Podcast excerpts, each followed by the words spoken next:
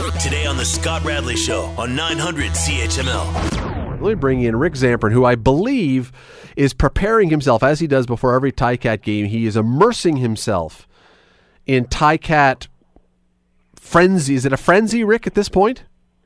Uh, it's more of a calisthenic uh, approach. uh, you know, loosen up uh, the old lumbar system and uh, yeah, just get the the, the, the cranium uh, loose for uh, for what's in store later on tonight. I'm impressed that you have a lumbar system. I only have a lumbar region, but you've got the whole system. Yes, well, it's, there's a little mouse there, a couple of wheels. There's, a, there's, a, chain that sometimes it comes off, and you know, well, go to the chiropractor to get it fixed. Before I forget, and we'll mention it again at the end. Uh, the Ticats do play tonight. They're kicking off in half an hour or so, following the game. So 10:30 ish, give or take.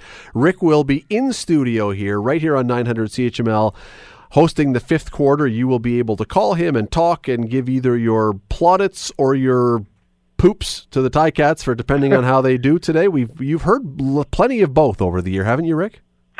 Yes, uh, certainly off uh, a bye week. Uh, it seems to be a common theme that uh, the Ticats end up losing, and uh, you know callers and, and fans are dismayed and disheveled and uh, disappointed. All the D words are in there, uh, and who knows? That might be the case tonight. But uh, you know, this is a game that features two offenses that can move the football.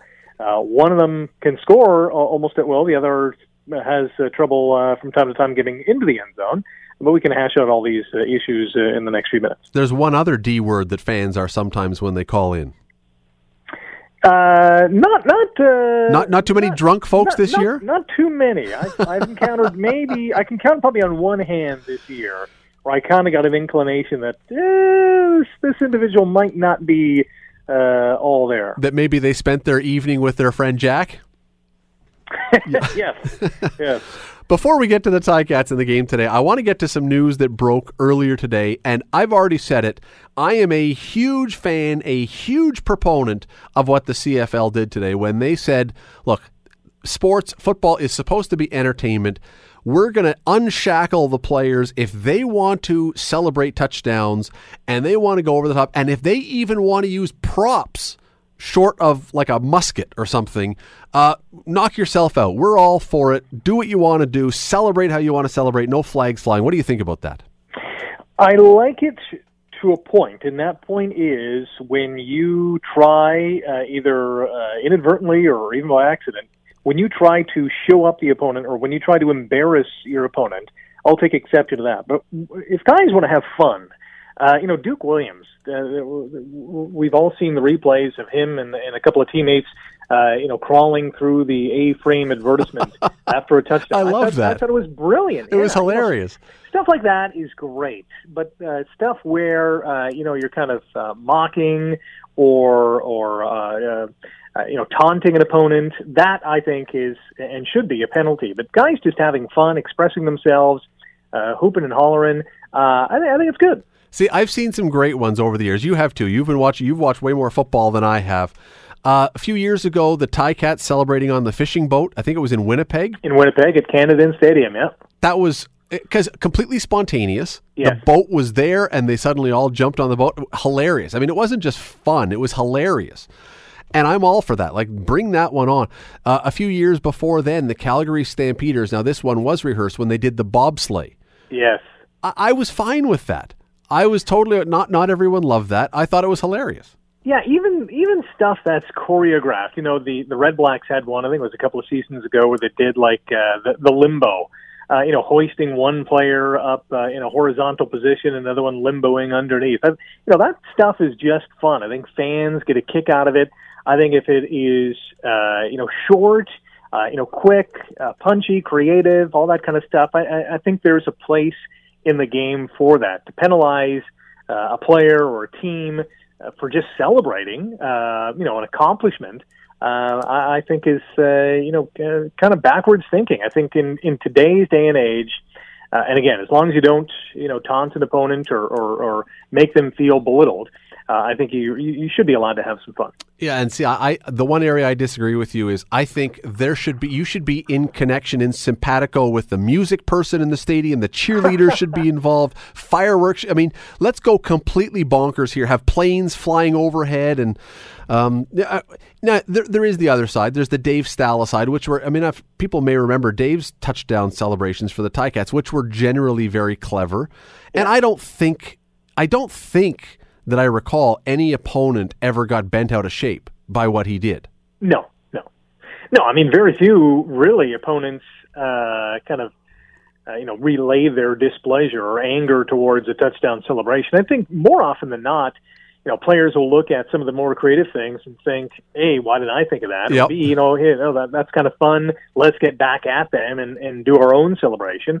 I think there's you know competitiveness to it in terms of you know wanting to beat your opponent, but uh, again, it's all about having fun. This is not the no fun league in the NFL where you do get penalized for that kind of stuff, even though they've kind of, you know, taken the shackles off their players to a degree.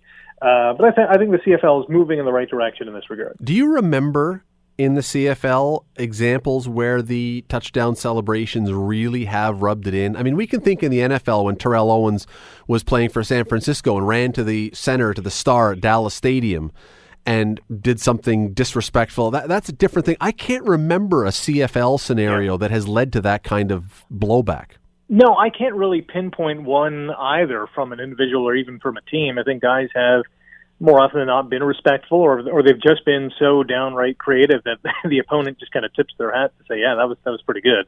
Uh, but yeah, there's there's been some in the NFL. Uh, Terrell Owens probably at the top of the heap in which he you know grabbed pom poms or you know went to the Dallas Cowboys uh, you know center field and uh, you know put the the stamp of approval or his approval on uh, you know that star. You know that that is showing a little bit of a disrespect to to your opponent. So, but yeah, in the CFL, I haven't I haven't really seen it.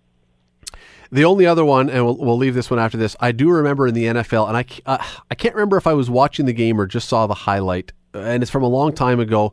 There was a team that was trailing by about forty points late in the fourth quarter, and the team that was trailing scored a touchdown, and the guy who caught the pass or ran it in decided to do the worm all the way across the back of the end zone. and it wasn't the other team that was upset. His own team wanted a flag thrown. They were so upset with him you know, there's a different one too. There's a time and a place. Yeah, yeah, without a doubt. I mean, and, and I think more often than not, we're seeing you know players uh, you know express themselves in in in due course. Because if it is you know, if the Ticats scored a touchdown in their 60 to 1 loss and made it 60 to 8, and someone really celebrated, I would have thought, okay, what's this world coming to? Kent Austin would have ripped that guy's nostrils off his face. Yes, he would have been a transa- he would have been on the transaction list uh, before uh, the game the was done. Day. No, before the game was done, you would have had a special bulletin in the press box. So and so has been released before the exactly. game was over. All right, let us get to the, this game today. They are playing the Edmonton Eskimos. And I think you and I may have talked before, I think it was week two when they played. And we mm-hmm. said at that time, the Hamilton Ticats are going to lose to Edmonton because Edmonton was ranked as, I think, at that time, the top team in the league. Hamilton was still trying to figure it out. And of course, as is the case in almost every single week, you and I chat and try and predict what's going to happen. They did the opposite. They went to Edmonton and they kicked their butt all over the field and they won. So, same thing today? yeah, this one's this one's a, a tough one too because you know the, the Ticats coming off their bye week. Uh, I think I read the statistic or a multitude of statistics earlier on. They're they're three and nine after the bye since I think it's 2011. Uh, one and six after the last seven bye weeks. Edmonton uh, has won four out of their last five. The Ticats have lost four out of their last five. Um, it is at Tim Hortons Field, where the Cats have won six out of their last 22 or three out of their last 17. I mean, the, the numbers really do not point to a Ticats victory tonight. But these are the kind of games that they ended up winning. Yes. You know, it, similar to week two, when uh, I don't think anybody predicted they would beat Edmonton. I mean, they shellacked them 38 21 uh, in a game in which they pretty much dominated from start to finish. Um, I, I, I kind of have a good vibe with the Ticats tonight, although whenever I think that, it goes the other way. So who knows? It is so antithetical, though, that a team coming off the bye week consistently is so bad. It should. Uh, Mike O'Shea and Chris Jones and those coaches, there seem they seem to always find something in the bye week that they surprise the other team and come out and play well. The Ticats do the opposite. I, I, I don't get it. It's such an antithetical position to have It's unbelievable, and, and you know, Calgary just had their I think it was a 17 game off the bye winning streak snapped uh, uh, uh, versus the the Rough Riders, and you know to think you know that's an impressive streak number one, but to think of a team, you know, coming off the bye, having really, uh, as far as the coaching staff is concerned, because they, they never take a bye week, you know, two weeks to prepare for your next opponent. So You're studying their film, you're studying their tendencies, you're looking at what they do well, what they don't do well, how you can exploit them on offense and defense and special teams, and you come up with a game plan that, in Calgary's case, more often than not, it proved to be victorious. Now, obviously, you know, there's a difference in talent uh, level between the Stamps and most other teams in the CFL, but still, you should have a little bit of an advantage coming off the bye. Your your your players are fresh. Uh, I, I think they should be hungry to get back on the field and win, especially in the Ticats case because they lost before the bye week against you know the Winnipeg Blue Bombers. This should be a hungrier team, but we've seen time and time again, and I'm not sure what the reason is. We can't point to coaching. We can't point to the players because they're they're the same kind of guys. Uh, and maybe it's the process. Maybe it's the approach that they take to coming off the bye. Maybe they're too lax. Maybe they're too relaxed. I'm not sure, but uh, you know, uh, you know, um, CFL teams, NFL teams coming up the bye usually play better after that bye week. The Ticats have to watch that episode of Seinfeld where George Costanza discovers that you've got to do the opposite of every instinct you have. if instead of salmon on white, it's tuna on brown, you got to whatever they would do going into a bye week, do the opposite to see what would happen if that would work. I, I wonder if they try that, what they would do. They would run the ball 40 times and pass it 10. they would wear the wrong color uniform, different color exactly. uniform than they always wear. Yeah. Uh, I don't know. I don't know what else you do. I don't know what the opposite would be. It would be. It would throw left-handed. Uh, guys on offense would play defense and vice versa. I mean, there, there's your recipe right there. Okay, I wasn't actually thinking of going that far. I meant more in the prep, but you know what? We let's take it right to the nth degree. Yeah. Here's the thing: Steve Milton, who writes for the Spec, everybody knows Steve. Steve wrote a piece the other day, and I, I think when we look at this game, we look at this team. The Ticats, to me, they're what three and five now. Yes, they are, in my mind, vastly more talented than a three and five team, particularly in the Eastern Conference, where you know th- they should be vastly ahead of this. As far as I'm concerned, they are a way better team personnel wise than they are showing. Steve wrote the piece that said the Ticats have become just good enough to lose by just a little bit now. They're not getting blown out. They're always seeming to be in the game until the end, but just finding a way to lose. And I think he's right. I think they are maybe not that great a team, but they're good enough to make you think they're in every single game and then often lead to disappointment. I, I, I think you know the the first part of that statement is um, you know as a football team where you want to be. You always want to be in the game. You don't want to get blown out. Obviously, this team. I, I don't think is capable of blowing teams out, at least on a week to week basis. You know, one week here, one week there. Yeah, we, we could probably see that because they have that talent. But I think they are good enough to be in every game. But as we've seen this year, and as we've certainly seen in past years, this team finds ways to lose or finds ways to not capitalize on their opportunities. And, and this season, it's been either in the red zone or just scoring touchdowns in general. They should have a lot more TDs. They should have a lot more points produced offensively than they do. You know, they've they've uh, forced a lot of turnovers, but they haven't capitalized on those opportunities in terms of points. Uh, say from a couple of weeks ago, but uh, th- this team, I think, has enough talent to be able to win each and every game. And I think as a team, you want to be in that position. That's a great kind of feeling to have week in and week out, knowing that any given weekday or weekend, you can go into a game and, and grab two points. I think if they start to do that consistently, obviously that that'll translate into a winning streak, and that will translate into a playoff position. But you know, you look at the Argos, who are also three and five. And I would stack up the Ticats against the Argos man for man. I, I think Hamilton has a better team on paper, but again, that doesn't win you ball games. You still have to go out there and execute. And right now, for whatever reason, there comes a point in the football game where something happens, and that usually is uh, something bad, and it translates into a loss. Yeah, and, you're right about the Argos. I mean, if you look at the CFL standings on the CFL website right now, and I don't know why they have it in this position, they have the the Ticats below the Argos in the standings. They've got the same number of points, same wins, same loss, everything. Yeah. It's just, but regardless of that, they're not really in third place, but they shouldn't even be in the spot where potentially you could be flipping and flopping with the Argos. They should be with their talent. They should be comfortably up with Ottawa beyond probably Ottawa. I mean, they really should. I, I just it, it's it's a it's a thing to me that I can't get my head around how this team can't be winning more games to this point. There's still a lot of season left. They could, but yeah. boy, it seems it's just and I'm sure your callers on fifth quarter regularly. It's a frustration that this team can't seem it spins its tires more than getting a lot of traction. Well, tonight is the midway point of the year. I mean, this this is game number nine on the schedule. If the Ticats win, you know, four and five at the midway point, that's that, that's okay. Uh, obviously, it's much better than last year's, uh, you know, one and eight. Uh, but they they should be better than what they've shown so far. Uh, I'll, I'll take a four and five, but it certainly uh, does not look well if this team goes in a Labor Day three and six. Uh, the Argos, I believe, play Montreal this week, and they could be four and five. So and the only reason why Toronto's ahead of Hamilton in the standings is they have a better division record. I think Toronto's one and one, Hamilton's or Toronto's one and zero, Hamilton's one and one.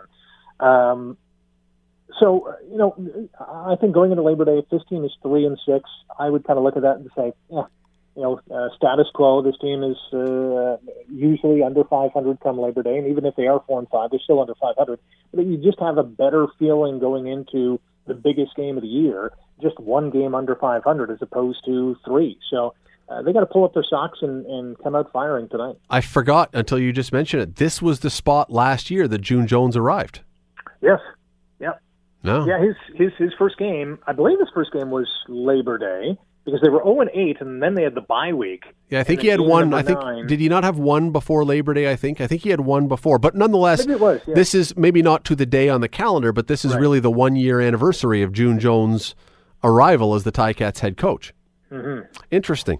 Uh, just before I let you go, because I, I, I we have to move on, and I got to give you time to watch the game that are about to kick off. But Joe Montford is being honored at halftime, going up on the Wall of Honor. We had Joe on the show earlier this week. It's a question that I've been wondering about. I didn't ask him because I don't think it's really a question for him to answer, but when he was here as a rush end, as a defensive end, he was a dominant player. He had Calvin Tiggle on the defense at that time, uh, Tim Cheatwood. Before that, it was Grover Covington as the dominant guy off the edge.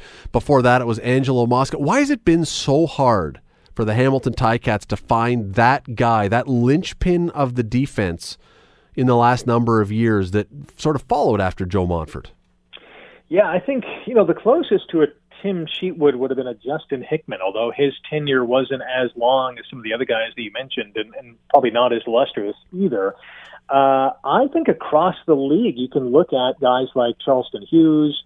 Uh, you know, Odell Willis certainly comes to mind. Brent Johnson with the BC Lions a few years ago. Certainly Cam Wake, who you know had really a cup of uh, you know a cup of coffee in the CFL before really uh, strutting his stuff in the NFL with the Dolphins.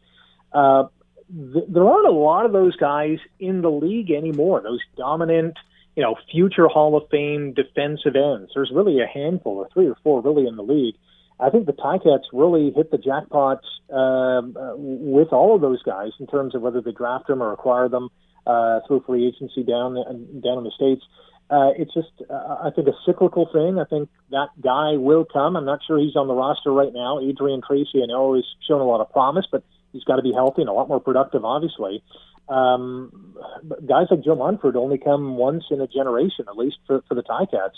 Uh, you know, phenomenal player, outstanding guy off the field as well. There's no doubt about that. Um, hopefully, there's one soon on the way. But uh, for the Ticats, uh, you know, that last guy was probably Cheatwood and then Hickman. But it's been a long time uh, since. As I let you go, who is the guy, if there is one, who is the guy on the Ticats roster right now who will someday be up on the Wall of Honor joining Joe Montford? Oh, wow. Uh, if he spends another 10 years here and is as productive as he has been in past years, I can see a guy like Luke Tasker being up on that wall. Uh, championships will have to come as well. The other guy who's probably as close to Tasker to be on that wall is Simoni Lawrence. But again, uh, statistically, he's had a phenomenal Ticat career, but they got to win at least one trophy, at least one Grey Cup for any of these guys to be considered, you know, Wall of Honor kind of candidates. I was picking. I was thinking Luke Tasker as well. I hadn't thought of Simoni, but you're right. But you're right as well. Uh, absolutely, Grey Cups have to be a part of it, or else mm-hmm. it, it is irrelevant. Uh, Rick Zamperin will be on the fifth quarter after the game, ten thirty, give or take today. Uh, you can call in. You can talk about the Ticats. You can talk about this. You can talk about anything we talked about. You can talk about TD celebrations. Hopefully, there's a few tonight uh, for either team. I just want to see them. You'll do that tonight. Rick, thanks for doing this. Appreciate you it. You got it anytime. That is uh, Rick Zamperin. You know him from well, from right here on 900 CHML. You're listening to the Scott Radley Show podcast on 900 CHML. Guy who had run for the leadership of the Conservatives not that long ago, Maxime Bernier, decided today that he was going to leave the party in a scorched earth flame bomb onto the party whatever saying you know what they this party is morally corrupt and ethically corrupt and intellectually corrupt and I'm going to go off and start my own party. Well, raises a whole lot of questions about a whole lot of things. And when we have questions about federal politics or big political issues, we know exactly who we call. That would be longtime Toronto Star columnist, political columnist Tim Harper, who joins us now. Tim, thanks for doing this today. Pleasure, Scott. How you doing? Uh, well, I'm I'm I, am i am doing fine. I'm wondering how the conservatives are doing because I'm looking at this today, saying there's two ways you could pitch this as a good news or a bad news story, but we're going to start with the bad news because I think that's the way I'm leaning certainly harder in this case. Because when an MP who has a reasonably big name in the party decides he's going to go out this way, uh, it, it's cert- it doesn't it doesn't offer a good look to the party. It doesn't. So uh, I'm with you. By the way, there is bad news and good news in this for the Conservatives, but I also tilt towards the bad. Uh, and here's the bad: is that I don't believe Maxime Bernier is uh, Kellie Leitch in a finely cut suit. I think he's going to be more than a footnote. Uh, he does have a base. He does have um, some views that will be attractive to conservatives. He does have um, proven fundraising prowess, and he doesn't have to do much uh, with this new party he uh, says he's going to um, create. Uh, he doesn't have to do much to create a lot of woe for Andrew Scheer and the Conservatives in 2019, because if he uh, picks away a couple of points here or five points there um, in uh, certain select ridings off the um, Conservative uh, vote for Scheer's candidate, you don't have a classically split right like we we saw uh, in the past, but um, you have enough of a split right that it's going to create a lot of grief uh, for the conservatives. Yeah, that's not a lot. And, I mean, five make, five or no. six points is not a lot. No, and he's likely capable of doing that because he does have a following. He does have a constituency. Now, I'm not predicting or suggesting that he's going to take anybody from the existing caucus, but there will be conservatives or libertarians or disaffected whatever out there. We're going to find um, a little bit of room to um, uh, find a, a home with Maxime Bernier, um, who does talk about things like poll-driven, focus-driven politicians who uh, give up on ideas and principles and, and want to see which way the wind blows. Uh, who believes that the the Conservative Party has just become a more moderate uh, uh, liberal party that the, the that it sold out true conservative values that he will now uh, purport to uh, champion across the country. Um, there's a lot of conservatives who agree with him on supply management. Uh, that is, um, you know, become ra- uh, the dairy industry has become rather coddled and is an uh, impediment to a NAFTA deal. Uh, but the frightening thing for me, I believe, Scott, is that his um, views on uh, multiculturalism, extreme multiculturalism, and too much diversity uh, I think we're going to have a debate uh, central to the 2019 campaign over immigration and refugee policy, and it's hard for me to believe that um, uh, Bernier's backers, and regardless of how the leader of this new party tries to couch it, it it's a it's a an open door uh, for more intolerance mm. And you know, we talked about this on the show earlier this week. What what is really interesting about the interesting? I don't know if that's the right word, but somehow we've conflated the two words immigration and multiculturalism. They're two very yeah. different things, and yet somehow they seem to now be becoming one thing. One is pe- how people are getting here, one is what you do once you get here. And I don't think there's too many people that argue that once you're in Canada, you should be allowed to live how you wish to live. We can certainly have questions, I think, about who we're letting in or how we're screening people or those kind of things, but they're not, those two things are not synonymous. No, and we're also conflating immigrants and uh, refugees, asylum. A hundred percent. Um, and this is what's getting messed up in this debate. And um, you know, uh, Maxime Bernier has spoken in the past about immigration targets, um, uh, and has uh, hitched his wagon in the past to the need for um, uh, economic uh, immigrants. But uh, his series of tweets that received so much publicity over the last couple of weeks sounded uh, much more like a dog whistle to intolerance to me uh, and to many other uh, Canadians, I believe. And I, and I think that's where the danger lies when you're talking about, um, you know, too much diversity and. Uh, and uh, I'm paraphrasing here, but no, but turning, you're, you're turning us into a, a, a different tribal um, uh, groups. Um, I don't think that's going to bring uh, the, the kind of rational, um, facts-based debate that we may need on immigration. And you know, uh, I think we're going to get a lot of virtue signaling from uh, Trudeau in the center, left, and left, and we're going to get uh, more fear mongering from the right. And you know, I, I, I would would have hoped for a uh, a much more adult and rational debate about immigration, but I, I just have a sinking feeling that uh, Bernier is going to. Uh, uh, push this into areas that are, that are going to be very uncomfortable for a lot of mainstream Canadians like you and me. We don't know how big the draw will be from Maxime Bernier, but the issue is even if he were to take 5% of the people who would be voting conservative next election, that may be the margin for many ridings. Has he essentially today, assuming he doesn't do a, completely unexpected change of course and go back somehow in a week when he changes his mind, assuming this continues, has he given the next election to Justin Trudeau? Well, you know, Scott, there was uh, a lot of um, tweets from um, conservatives, frankly, that uh, today were saying the, Liberals who are out on a, a cabinet retreat in BC should be popping the champagne. I think that's a little premature. Um, I, I can assure you that the Liberals will take nothing for granted. But um, you know, right now from where we're sitting, that yeah, I think they've made it uh, easier for the Liberals, and I would argue that you know Canadian voters lose in this um, in this scenario. If we we uh, saw in very recent history, uh, Jean Chrétien uh, being able to uh, win uh, majorities uh, based uh, in no small part on a on a on a split right. Um, I, this Trudeau government, in my view, should be tested and should be given a stiff challenge, at least by a, a united party on the right. Uh, uh, we may not be getting that, and and you know if if elections are won with smaller percentages because one uh, side of the political spectrum is, is squabbling or split, um, I'm not sure you get the best government because uh, that that government that wins um, is almost winning by default in some cases, in some ridings. So, um, you know, it's too early to say that the Liberals are going to uh, have a cakewalk because of this, but there's no question uh, that there must be some smiles on the faces of senior Liberals today. It's, it's Christmas morning again out there because uh, they, they didn't do anything today, and they've been handed they've been handed this gift.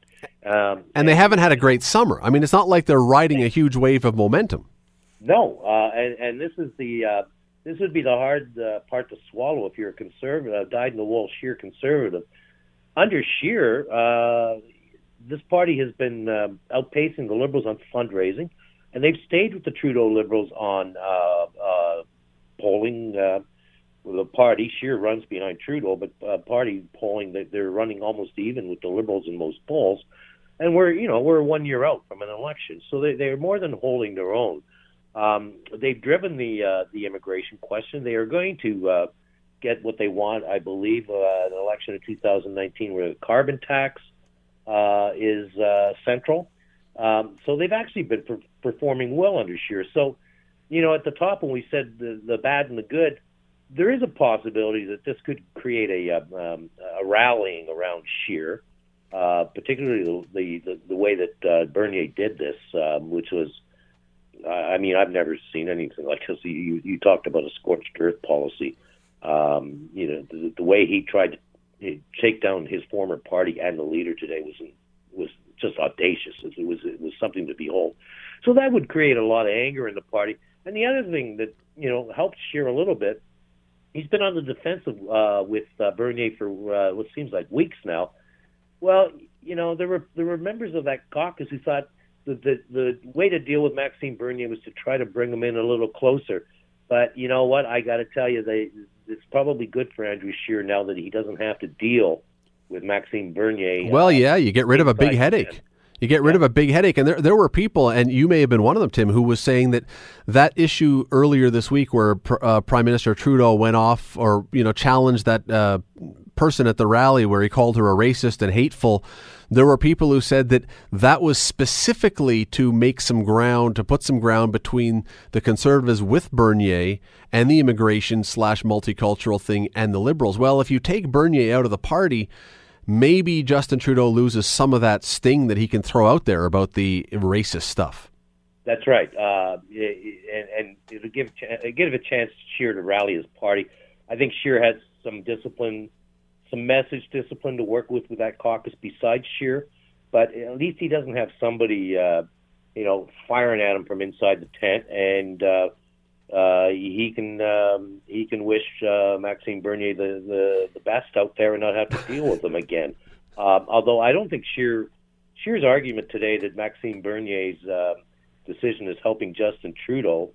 I, I'm not sure that was the greatest talking point, to be honest with you, because if he's helping Justin Trudeau, that's an admission that he's hurting you, even though he tried to deny that when he was asked pointedly. So, and the other thing Scheer did today that I thought was puzzling, he's out there, he's got his entire caucus out at the convention.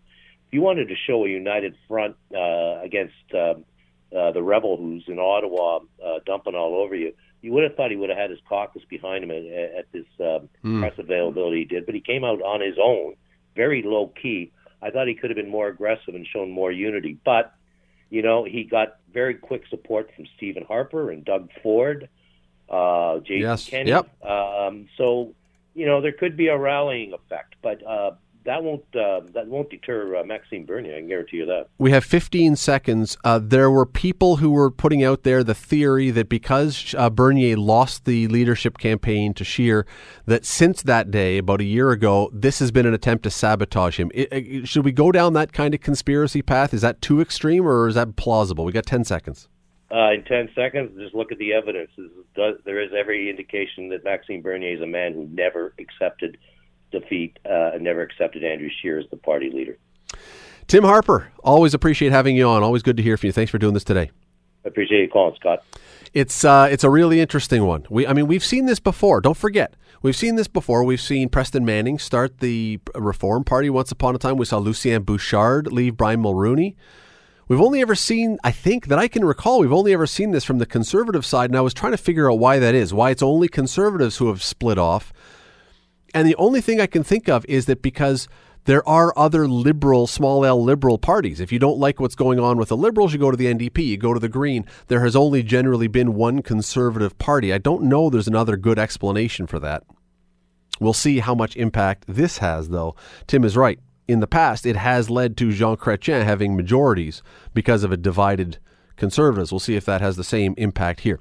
You're listening to the Scott Radley Show podcast on 900 CHML. oftentimes at about 6.50 we like to tell you about really really really stupid criminals or stupid people or people who do stupid things. They don't have to be stupid people but sometimes even bright people do really stupid things. Well let us tell you about a 72 year old guy in thatcher arizona now do you know what the premise of the movie footloose is let me bring will in on this one because i think he probably will Oh yeah. you remember what the premise of footloose is Uh, it was a small town based on a real small town actually that had banned dancing within uh, the town limits. You Right. were not allowed to dance, along with other rules. So yes, so that is the general outline. Well, that brings us to today's story, which is not exactly the same, but there are certainly similarities enough.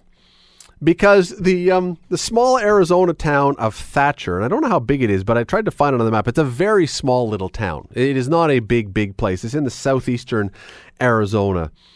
They were having a they were having a high school dance there the other day, and um, well, this gentleman in Thatcher was not thrilled with the high school dance. It was 11:45 p.m. and I guess the noise was still going. It's, it's in the summertime. Maybe it was outdoors. It, it's unclear, but I'm assuming that it was outdoors. Let's go with outdoors because it makes more sense for this story. I'm assuming if it's in the gym, why would he be hearing the music? So. Anyway, they're having this outdoors high school dance in the summertime. Everyone's having a good old time, except for the 72 year old guy who lives nearby, who by 11:45 p.m. was thoroughly fed up with the music. I'm making another assumption. It was probably Drake, which would make everybody fed up with it. But anyway, maybe it wasn't. I don't know. Poor Drake. If it was Drake, listen, all the neighbors would have gathered with pitchforks and torches and said, Enough! Stop the music! But maybe it's other people than Drake. Anyway, our 72 year old hero of the story by quarter to 12 had grown thoroughly disgusted, thoroughly tired, thoroughly fed up, did not want any more music. So, what do you think he did to make his point heard? Well, there are logical, reasonable, practical, common sense things. He could have maybe gone to, surely there was some kind of chaperone, a teacher, or someone Yeah. Called the cops, maybe. Maybe, but he could have gone to one of the adults at the high school and said, hmm, "Listen, are, are we are we wrapping up soon? Is uh, is there a twelve o'clock curfew deadline? Is the music shutting down? I'm trying to get a little bit of sleep. I got to be up early. You know, I'm 72. I wake up at four to go pee, I, and I don't get back to sleep afterwards.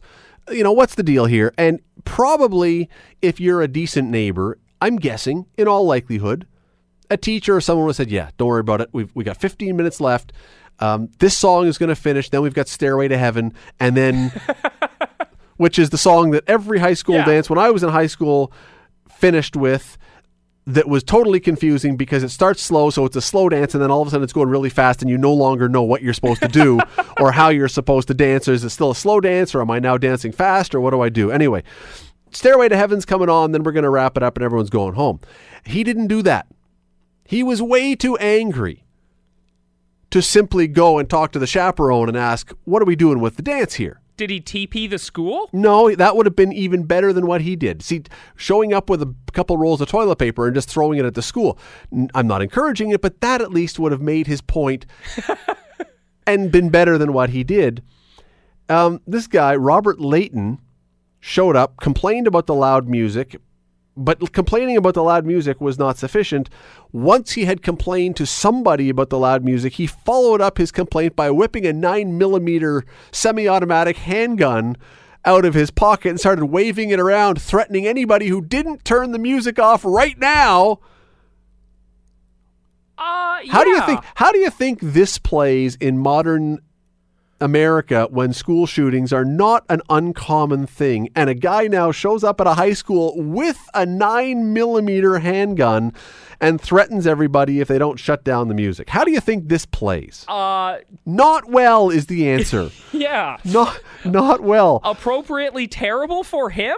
Uh, thankfully, you know, luckily for him, a DJ who was working at the dance took matters into his own hands, wrestled him to the ground, and disarmed him, which was the best possible option for this guy. Because if he had waited till the SWAT team showed up, Yeah. chances are he is going to have a lot of air conditioning in his body, as in bullet holes right through him. Well, I would hope not that either, but Well, but you know what could happen. You're at a school with a handgun, Yeah. waving it around. he should not have done that. There is a chance that things could go horribly wrong. Anyway, the DJ saved the day, wrestled him to the ground, disarmed him, and and what made the DJ the real hero is he promised never to play Drake again.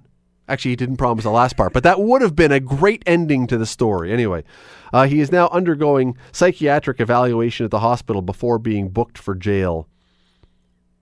that makes sense. If you're going to go and do a footloose John Lithgow anti-dancing thing, leave your firearms at home is the moral of this story. Just make a fuss, TP it, throw some eggs, scream at them.